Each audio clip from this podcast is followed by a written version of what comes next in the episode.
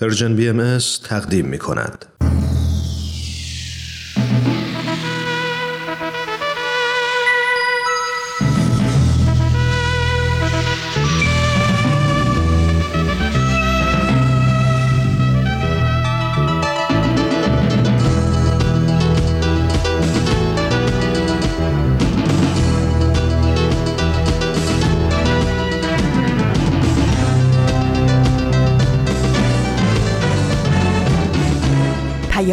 دوست. برنامه ای برای تفاهم و پیوند دلها.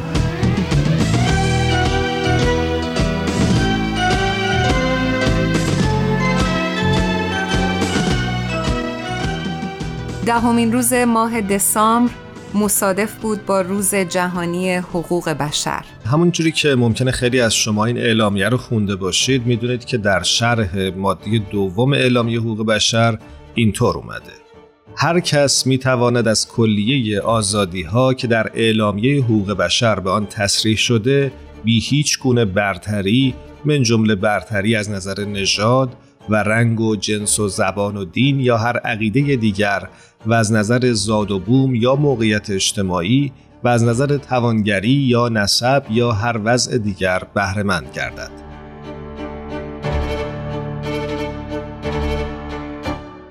درود میفرستم خدمت همه شما مخاطبین عزیزمون در پادکست هفت. من هرانوش هستم. منم بهتون سلام میگم. ایمان هستم.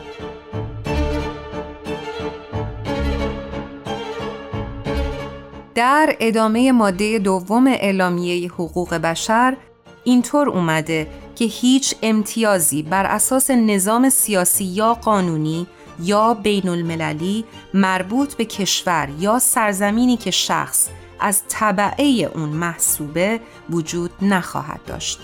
خواه سرزمین مزبور مستقل باشد یا زیر سرپرستی خواه فاقد خودمختاری باشد یا سرزمینی که حاکمیت آن به شرطی از شروط محدود شده باشند با اینکه این اعلامیه به تصویب خیلی از کشورها رسیده ولی شاید متوجه شده باشیم که چقدر در جوامع مختلف در سراسر دنیا هنوز بیعدالتی و ظلم وجود داره.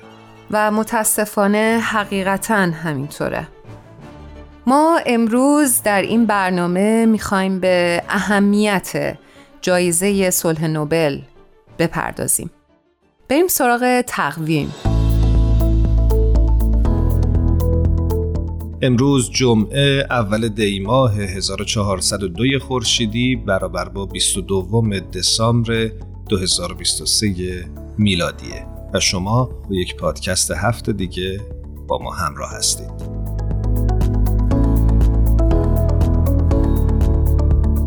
در ایستگاه بعدی خبر هفت منتظر شماست.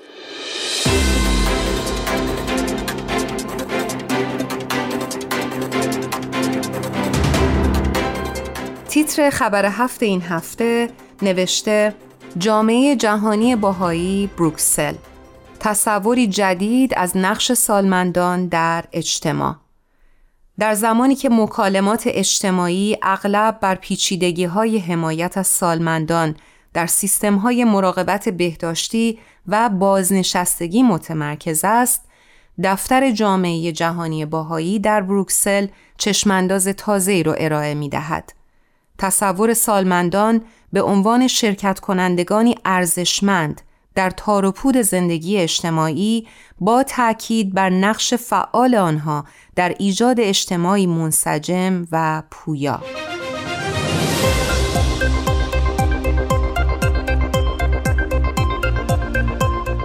این دیدگاه که در بیانیه‌ای به عنوان تدبیری اروپایی برای سالمندان نقش بی همتای زندگی اجتماعی بررسی شد به طور اخص با نگرانی های در حال افزایش در مورد تنهایی و انزوای اجتماعی در میان سالمندان اروپا و در سطح جهان مرتبط است.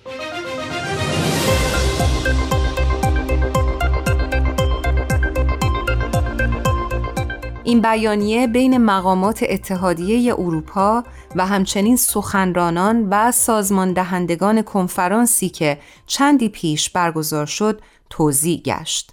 عنوان این کنفرانس سیاست های حال و آینده اتحادیه اروپا برای سالمندان بود و به میزبانی مشترک کمیته اقتصادی و اجتماعی اروپا و ریاست اسپانیایی اتحادیه اروپا جهت بررسی تدابیر اروپا برای رسیدگی به این مسئله برگزار شد.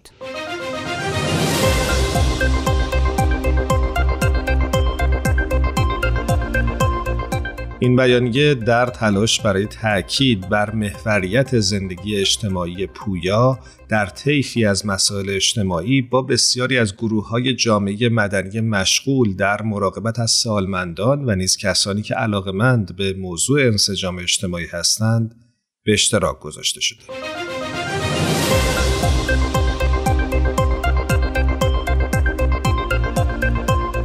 راشل بیانی از نمایندگان دفتر بروکسل با سرویس خبری گفتگو کرد و گفت چشمانداز جامعه جهانی باهایی سالمندان را نه تنها اعضایی از اجتماع که باید از آنها مراقبت شود بلکه به عنوان شرکت کنندگانی حیاتی در زندگی اجتماعی باز تعریف می کند. او گفت میل به خدمت و مشارکت معنادار در اجتماع با افزایش سن از بین نمی رود. اگر مایل هستید ادامه این مطلب رو در وبسایت سرویس خبری جامعه جهانی بهایی مطالعه کنید حتما به آدرس نیوز نقطه بهایی نقطه سری بزنید در ادامه پادکست هفت با ما همراه باشید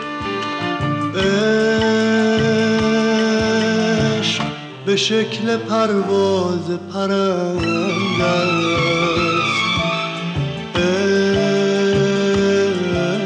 است خوابه آهوی رمنده است من زائری تشنه زیر باران.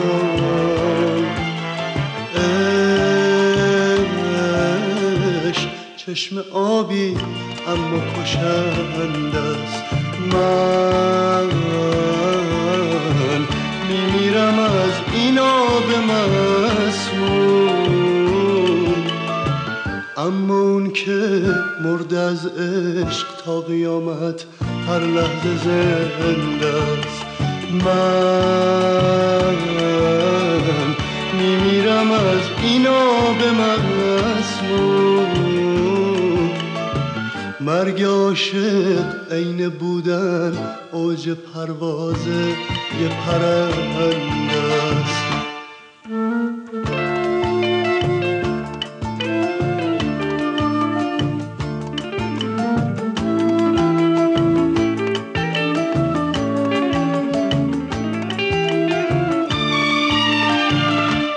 تو که معنای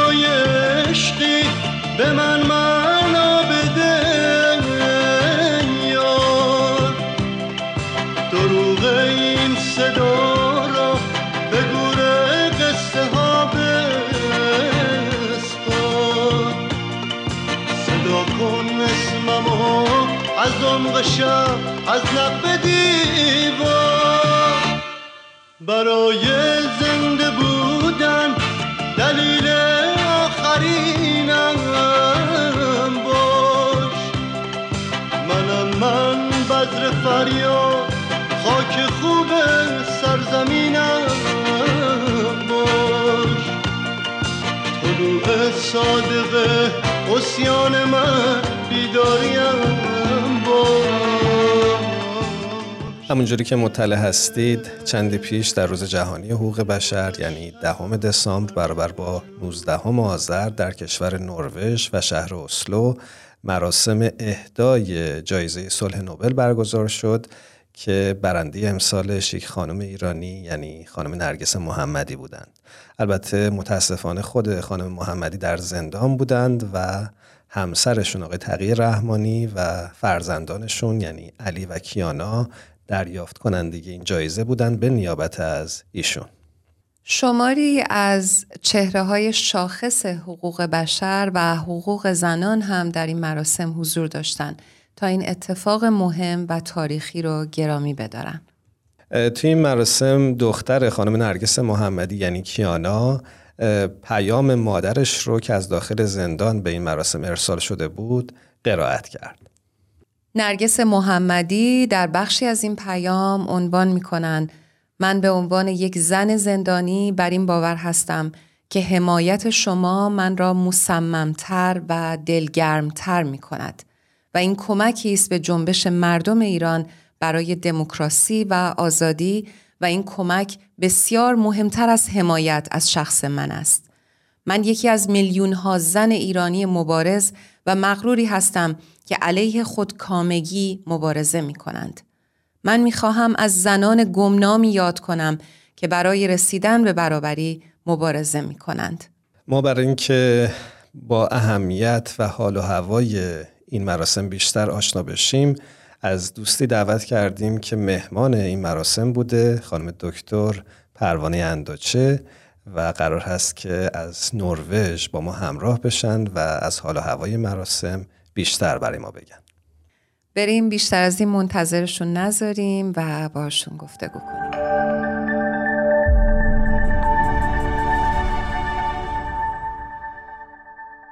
خانم دکتر پروانه انداچه به پادکست هفت خوش اومدید. درود بر شما. ممنونم منم به شما. سلام و درود میفرستم. پروانه درود میگم خدمتت و ممنونم که با ما همراه شدی. می‌خوام ازتون در ابتدا خواهش بکنم که برامون از اهمیت دریافت جایزه نوبل صلح سال 2023 توسط خانم نرگس محمدی بگید. من فکر می‌کنم این تشویق بزرگی برای زنان ایرانی بود.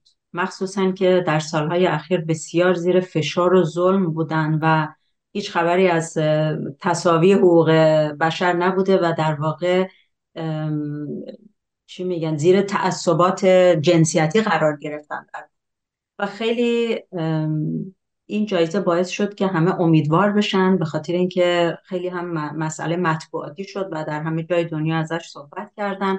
من به شخصا خیلی خوشحالم برای اینکه یه زن این جایزه رو برده. مخصوصا یه زنی که در راه حقوق زنان کار می‌کنه. شما فرصت اینو داشتید که در این مراسم حضور هم داشته باشید. فضا رو چطور دیدید؟ چه افرادی شرکت کرده بودن؟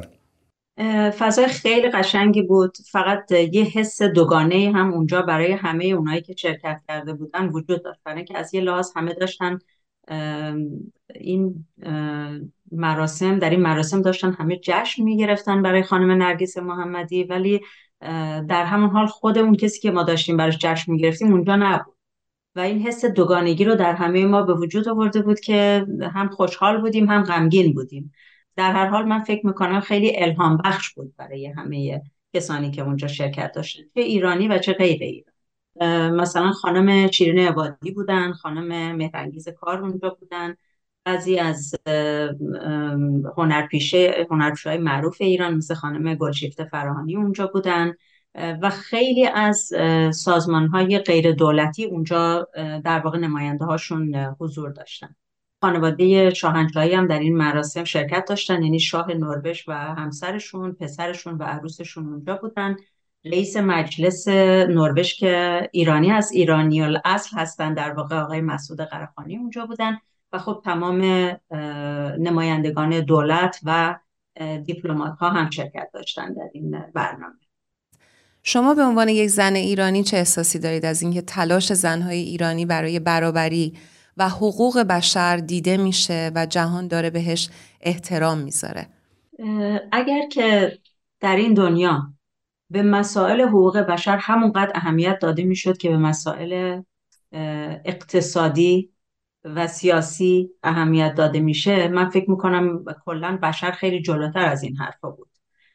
یعنی از اون موقعیتی که ما الان هستیم. و فکر می‌کنم برنده شدن جایزه نوبل توسط یه خانم ایرانی باعث میشه که هم اینکه این مسئله خیلی در چی می در بالاترین رتبه اهمیت خودش قرار بگیره و افراد متفاوت در سازمان های متفاوت راجبش صحبت کنن. مثلا در مطبوعات مثلا در پارلمانت اروپا مثلا در بالاترین سطح دولت نروژ یا حتی کشورهای همسایه اینجا و مخصوصا در خود ایران. فکر می‌کنم خیلی از اهمیت خیلی زیادی برخوردار بود. و من با تمام وجودم احساس خورسندی می‌کنم و واقعا بهشون تبریک میگم به خاطر اینکه با تمام وجودشون از همه دفاع می‌کنن. یعنی خانم نرگس محمدی از گروه های قومیتی متفاوت از مذاهب متفاوت دفاع می‌کنن. و خب این باعث خوشحالیه که به فکر همه هستن.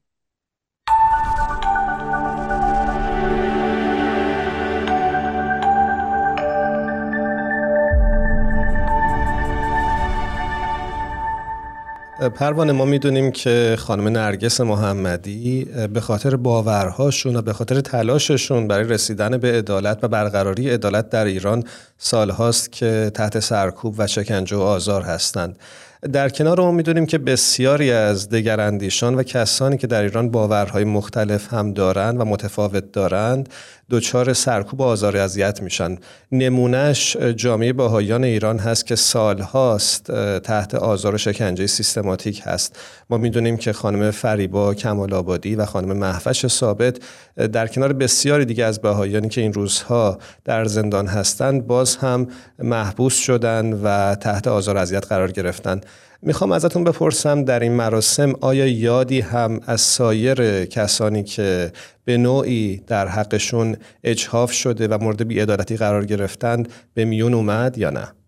اول اینکه خیلی از گروه های متفاوت نماینده هاشون اونجا شرکت داشتن و دومی که در کنفرانس مطبوعاتی که روز قبل از جایزه نوبل برگزار شد من فکر می‌کنم جز اولین چیزهایی که بیان کردن آقای رحمانی آزار اذیت شدید بهاییان مخصوصا در این چند ماه اخیر دیگه به حد علا رسیده. ولی خب چهل ساله و شاید خیلی بیشتر از اونه که بهاییان در آزار اذیت هستن. و مخصوصا که خانم محوش ثابت و فریبا کمال آبادی در واقع در یه زندان در همون زندان اوین بخش 209 با خانم نرگس محمدی هستن. اینا خب خیلی رابطه نزدیکتری هم با هم دارن. و حتی برادر نرگس محمدی در مصاحبهش وقتی ازش پرسیدن شما راجع به شخصیت خواهرتون یه کمی بگید یه کمی باعث تعجب منم بود که تقریبا اولین جملهش رفت داده شد به خانمای باهایی که در همراه با نرگس در زندان هستن و آزار و اذیت و ظلمی که در حق باهاییان داره میشه. همونطور که می‌دونیم خانم نرگس محمدی اعتصاب غذا کردن. همون سه روزی که برنامه های نوبل بود. همراه با دو خانم باهایی که بعدم چند نفر دیگه هم به اینها پیوستن. روزی که جایزه نوبل داده شد همون شبش یه زیافت شام به افتخار خانم نرگیس محمدی برگزار کردن که البته بازم همین حس دوگانگی در همه ما بود که خود اون کسی که ما داریم براش جشن می‌گیریم اونجا نبود. در اون شب همون اولین صحبتی که رئیس کمیته نوبل خانم بریت آندرسن کردند همون صحبت اولشون رو اینطوری شروع کردن که امروز نرگس محمدی برنده جایزه نوبل همراه با دو خانم باهایی در زندان اعتصاب غذا کردن. و البته یه خورده این حال خیلی حالت عجیب بود. من خیلی تحت تاثیر قرار گرفتم که توی این جمع به این کوچیکی ولی در یه همچین سطحی یادی از این عزیزان یادی از عزیزان باهایی برای اینکه نرگس که اصلا به افتخار خودش این جشن گرفته شده بود یادی از محوش ثابت و فریبا کمال آبادی شد. خیلی از این بابت من خوشحال شدم در قلبم که اینقدر اهمیت داده میشه.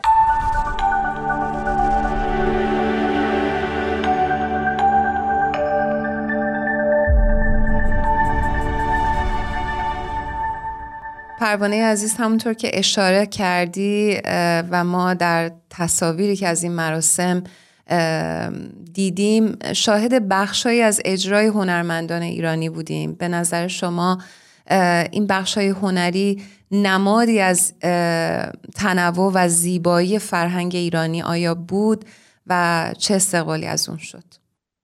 من می‌تونم به جرئت بگم که دو تا از بهترین خواننده ها رو برای این و هنرمندان رو برای این برنامه دعوت کرده بودن خانم محسا وحدت آواز خیلی قشنگی خوندن اونجا و خانم مجگان شدگریان هم آهنگ مرغ سهر رو خوندن. محسا جان آهنگ دارم امیدی رو خوند که خیلی به اون حال و حس ما می‌خورد در واقع اون موقع.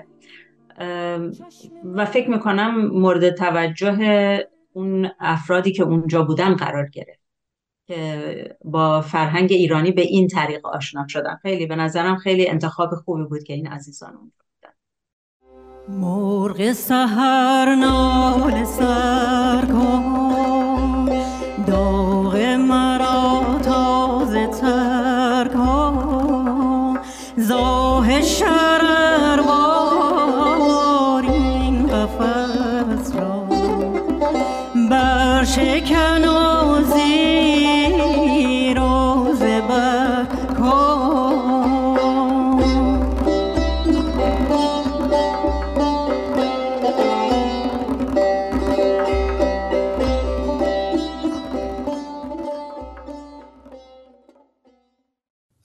پروانه ما می‌دونیم که در سال جاری میلادی جامعه جهانی بهایی کمپینی رو راه اندازی کرد تحت عنوان داستان ما یکیست که هدفش گرامی داشته تلاش زنان ایران برای رسیدن به برابری جنسیتی و عدالت خواهیه. به نظرت وقتی که در این مراسم شرکت کردی وقتی که تلاش های خانم نرگس محمدی به نوعی ستوده شد و بهش توجه شد فکر می‌کنی که میشه این جایزه رو نمادی گرفت به این عنوان که آن چیزی که دگراندیشان در ایران دارن متحمل میشن داستان مشترکی است بین همه گروه ها یا نه؟ من فکر می‌کنم ماها یه داستان مشترکی داریم و اون داستان مشترک ما شاید خیلی وقتا اون دردیه که همه افراد از اقوام متفاوت از مذاهب متفاوت از اندیشه های متفاوتی که دارن رو به هم وصل می‌کنه. و این درد مشترک رو شاید ما به این و حتی پیروزی های مشترک رو. جامعه جهانی باهایی به اسم داستان ما یکیست یا به انگلیسی Art Story is One. به عنوان یه هشتگ استفاده کرد و اینو زیر این هشتگ ما داریم در واقع همبستگی و یگانگی رو به هم دیگه یاد میدیم. یعنی سعی می‌کنیم اینو بیشتر و بیشتر بفهمیم که هرچه بیشتر با هم باشیم و همبستگی داشته باشیم و باور کنیم که واقعا داستان همه ما یکیست ما پیروزی و به علای حقوق بشر خواهیم رسید در جامعهمون. مثلا همین روزهای قبل از نوبل در اینجا بهش میگن روزهای صلح اسلو در نروژ. و خیلی های متفاوت بحث های متفاوت برگزار میشه. ما هم به عنوان جامعه باهایی یه برنامه داشتیم و همین اسمش همین داستان ما یکیست ولی خب به خاطر اینکه خانم نرگس محمدی یه زن ایرانی این جایزه رو امسال جایزه صلح نوبل رو برنده شده بودن ما این برنامه رو مثل هم یک میزگردی تشکیل دادیم که راجع به حقوق زنان صحبت بشه. و همین که جشن کوچیکی پیچا پیش گرفته باشیم برای خانم محمدی.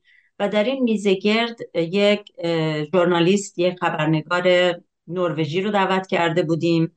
آقای محمود امیر مقدم که از سازمان حقوق بشر ایران هستن دعوت کرده بودیم و خانم آسیا امینی از انجمن قلم نروژ و آقای داگ لارشن یه نویسنده خیلی معروف نروژی هستن.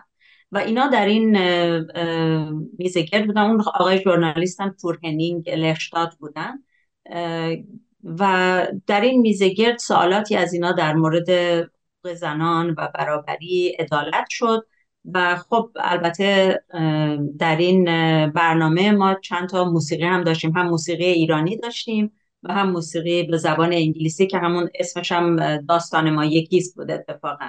و خیلی مورد توجه قرار گرفت این برنامه. و در همون روزها من خودم در خیلی از های متفاوت تا حدی که می‌شد سعی کردم شرکت کنم و در یکی از اونها خانم هانا نویمان که عضو اروپا عضو پارلمانت اروپا هستن اونجا شرکت داشتن در این میزگرد و اتفاقا وقتی باهاشون صحبت کردم در مورد همین پروژه داستان ما یکی چون خیلی خانم نایمن موضوعات ایران رو دنبال می‌کنن و خیلی خوششون اومد و گفتن چقدر این اسم فراگیره. چقدر این اسم این پروژه داستان یکی فراگیره و همه رو در بر می‌گیره. اینه که من می‌بینم که خیلی وقتی با انسانهای متفاوتی هم صحبت می‌کنیم مخصوصا فعالین حقوق بشر خیلی براشون این تیتر جالبیه در واقع و امیدوارم که ما هرچه بیشتر بتونیم اینو به مرحله عمل بذاریم و بتونیم هرچه بیشتر با فعالان حقوق بشر همکاری بکنیم در این زمینه. اونطور که شما برای ما توضیح دادید آدم حس می‌کنه که جامعه بشری داره به یه بلوغی می‌رسه که بتونه با همدیگه در تعامل باشه و بتونه باورها و عقاید همدیگه رو بپذیره. باز هم ممنونیم پروانه جان. متشکریم که با ما همراه شدی. خدا نگهدارت باشه. منم ممنونم از اینکه در کنار شما عزیزان بودم.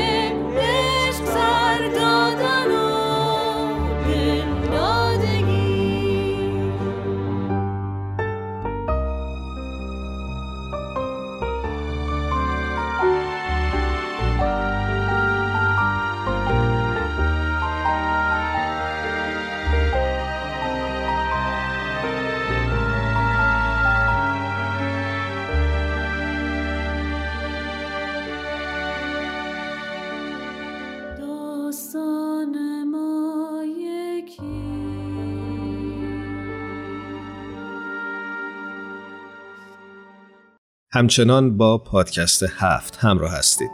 اخیرا مقاله‌ای در مورد نرگس محمدی خوندیم که دوست داشتیم بخشهایی از اون رو اینجا با شما هم سهیم بشیم.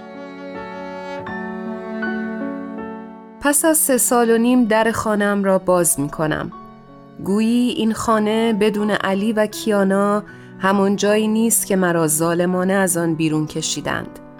صدای شیطنت مامان مامان گفتن کودکانم را می شنوم. قلبم یک باره آنچنان سنگین می شود که صدای دوستان عزیزم را که در منزل گرد هم آمدند تا به جای همسر و فرزندانم خوش آمدگویی کنند نمی شنوم. چشمانم دنبال چیزی است. چشمم به یک جفت دمپایی کوچک صورتی چند سانتیمتری می افتد. دمپایی های علی و کیانای عزیزم بر می دارم و به سینم می فشارم. من در زمان متوقف شدم.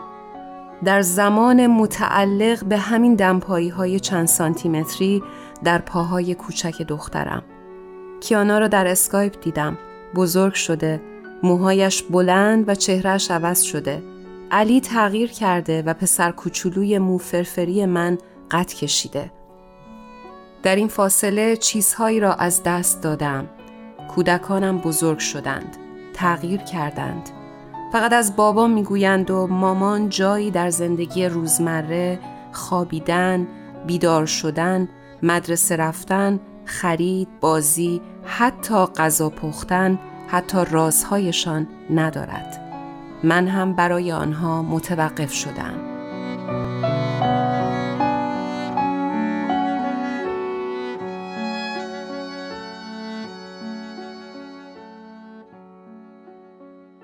عمیقا امیدواریم که نه تنها خانم نرگس محمدی بلکه تمامی کسانی که به خاطر باورهاشون و به خاطر دیدگاه متفاوتشون در رنج هستند و مورد آزار اذیت قرار می‌گیرند هرچه زودتر آزادی و برابری رو تجربه کنند.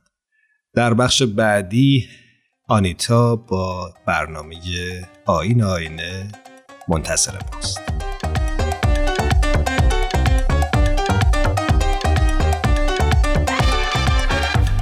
شنونده های عزیز امیدوارم که خوب باشید. آنیتا رو میشنوید از آین آینه.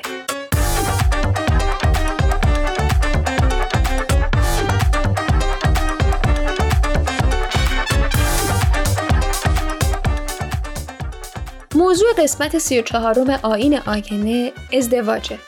البته راجع به این موضوع قرار یک کتاب معرفی بکنم که الزاما فقط برای کسانی که ازدواج کردند یا می‌خوان ازدواج بکنند نیست بلکه فکر می‌کنم عموما به درد هر انسانی می‌خوره که می‌خواد در روابط دو طرفه از سطح انگشت اتهام گرفتن به سمت دیگری و یا مورد اتهام قرار گرفتن فراتر بره و یا کسانی که می‌خوان حتی خیلی پیشتر از اینکه ارتباط و دوستی ها رو عمق ببخشند به کلیات شناخت فرد توجه کنند.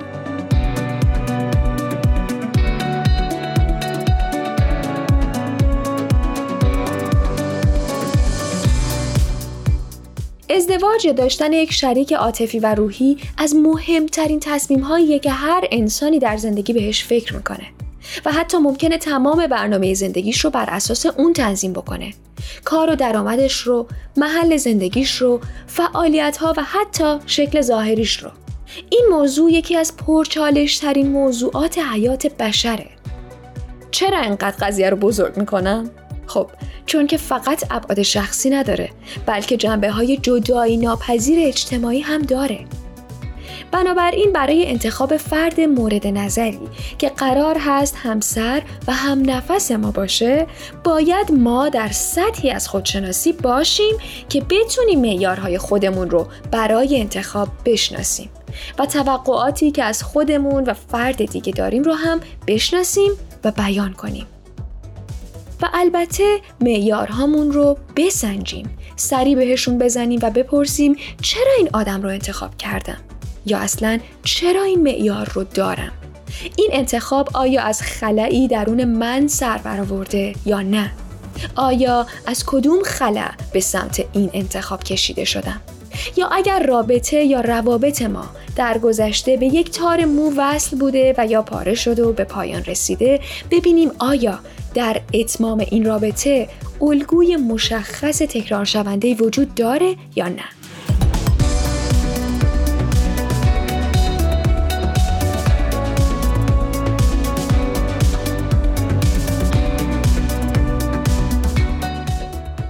کتابی که فکر کردم در این زمینه می‌تونه آگاهی بخش باشه اسمش هست شناخت اختلالات شخصیت قبل و بعد از ازدواج نوشته براد جانسون و کلی موری این کتاب کمک می‌کنه تا ما این بازنگری به معیارها رو انجام بدیم و بر قوه تشخیص برخی از اختلالات کار می‌کنه و با مثالهایی نشون میده زندگی کردن با یک فردی که دچار اختلال شخصیتی و هویتی هست چه شکلیه.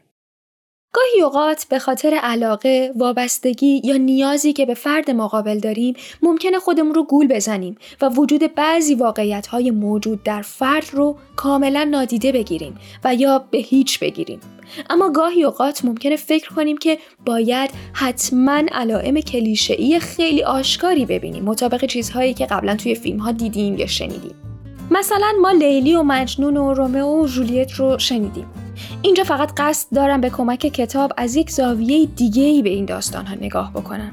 افرادی که دارای شخصیت مرزی یا شخصیت نمایشی هستند یا شخصیت خودشیفته که تحت عنوان نارسیسیست ممکنه به گوشمون خورده باشه در شروع رابطه احساس جولیت بودن رو میدن رومئوی جذابی که معشوق رو از فرش به عرش می‌بره و نقطه مرکزی زندگیش قرار میده که در پرانتز باید تاکید کنم که این اختلالات مربوط به جنس خاصی نیست و استفاده از این اسامی برای کمک گرفتن از کلیشه هایی در مورد عشق و عاشقی بود.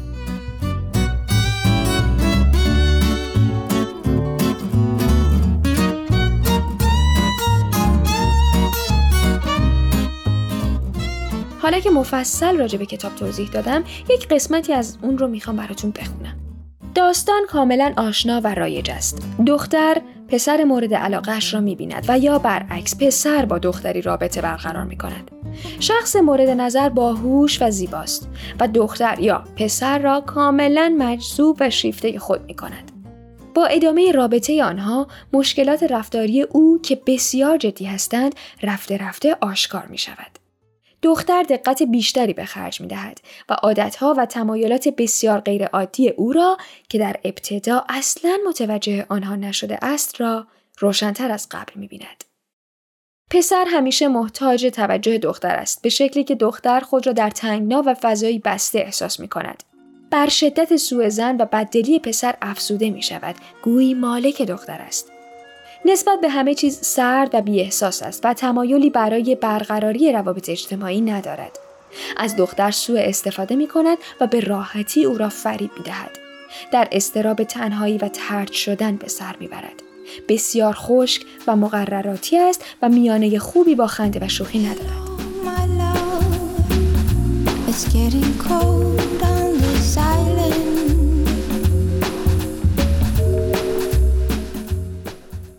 اگر این داستان به نظر شما آشناست اگر خود را درگیر چنین رابطه ای می‌بینید یعنی رفتارهای هر روزه محبوب شما که خود او فکر می کند کاملا عادی هستند اکثر مواقع باعث ناراحتی شما می شود در نتیجه ممکن است خود را گرفتار رابطه با فردی کرده باشید که اختلال شخصیتی دارد. حیرت می کنید از اینکه چه چیزی در شما یا چنین اشخاصی باعث شده رابطه با آنها باز هم در زندگی شما ادامه پیدا کند و یا حتی بیشتر شود. ویژگی های رفتاری آنها تقریبا در همه مواقع عجیب و غیرعادی است. نیاز بسیار زیادی به توجه دیگران دارند. اگر عشقی حقیقی و پایدار در میان باشد، در نشان دادن آن سرسخت و گزنده رفتار می کند. همیشه پیشنهاد ما به شما این خواهد بود که افراد با اختلالات شخصیتی را سریعا شناسایی کرده و هرگز آنهایی که مستعد این رفتارهای غیرعادی هستند به عنوان همسر خود انتخاب نکنید. به امید اینکه دوباره با شما باشیم. خدا نگهدار.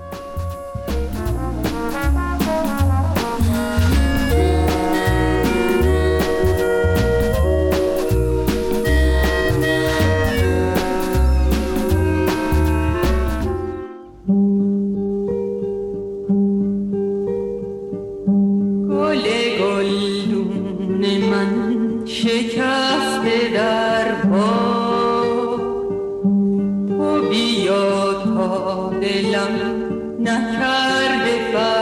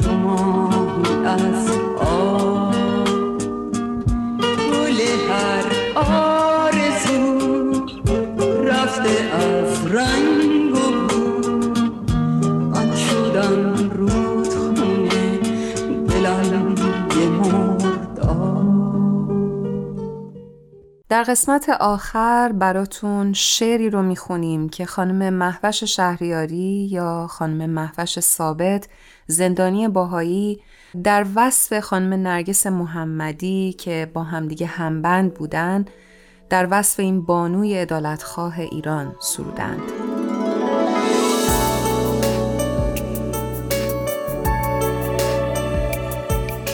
در میان دو دست نوازشگرش چشمانش را میگشاید با شعف چیزی از زمین بر می دارد. در میان دو دست نوازشگرش می گیرد. با شوق آن را به قلبش می فشارد. آن را می بوید به نجوا در گوشش زمزمه می کند و دستهایش را رو به آسمان خدا باز می کند. قاصدک پرواز می کند بر می گردد و از بلندی دیوارها شکفه می کند. نفس مشتاقش را بدرقش می سازد. او مادر است. از کودکانش بیخبر است و راهی دیگر برای رساندن احساس مادرانش به کودکانش برایش باقی نمانده است. نسیمی میوزد قاصدک از دیوارها میگذرد از نظرها دور می شود و عطر نفس نرگس فضا را پر می کند.